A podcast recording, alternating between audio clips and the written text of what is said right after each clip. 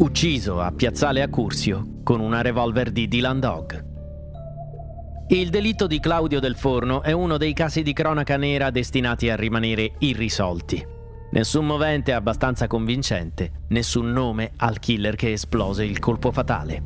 Un dettaglio poi infittisce ancora di più il mistero, l'insolito calibro del proiettile che uccise il ragazzo. Un proiettile che poteva essere sparato solo da una revolver prodotta tra la fine dell'Ottocento e gli inizi del Novecento. La pistola si chiama Bodeo ed è quella che utilizza nelle sue storie Dylan Dog. Siamo nel 1996 ed è quasi la vigilia di Natale.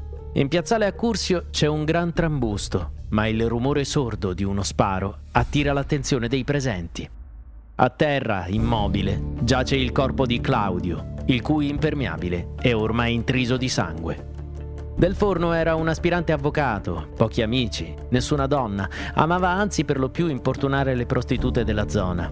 I carabinieri concludono così che all'origine del delitto ci sia quindi un tentativo di rapina al quale Claudio avrebbe reagito, o forse qualche cliente rimasto insoddisfatto del lavoro dell'aspirante avvocato.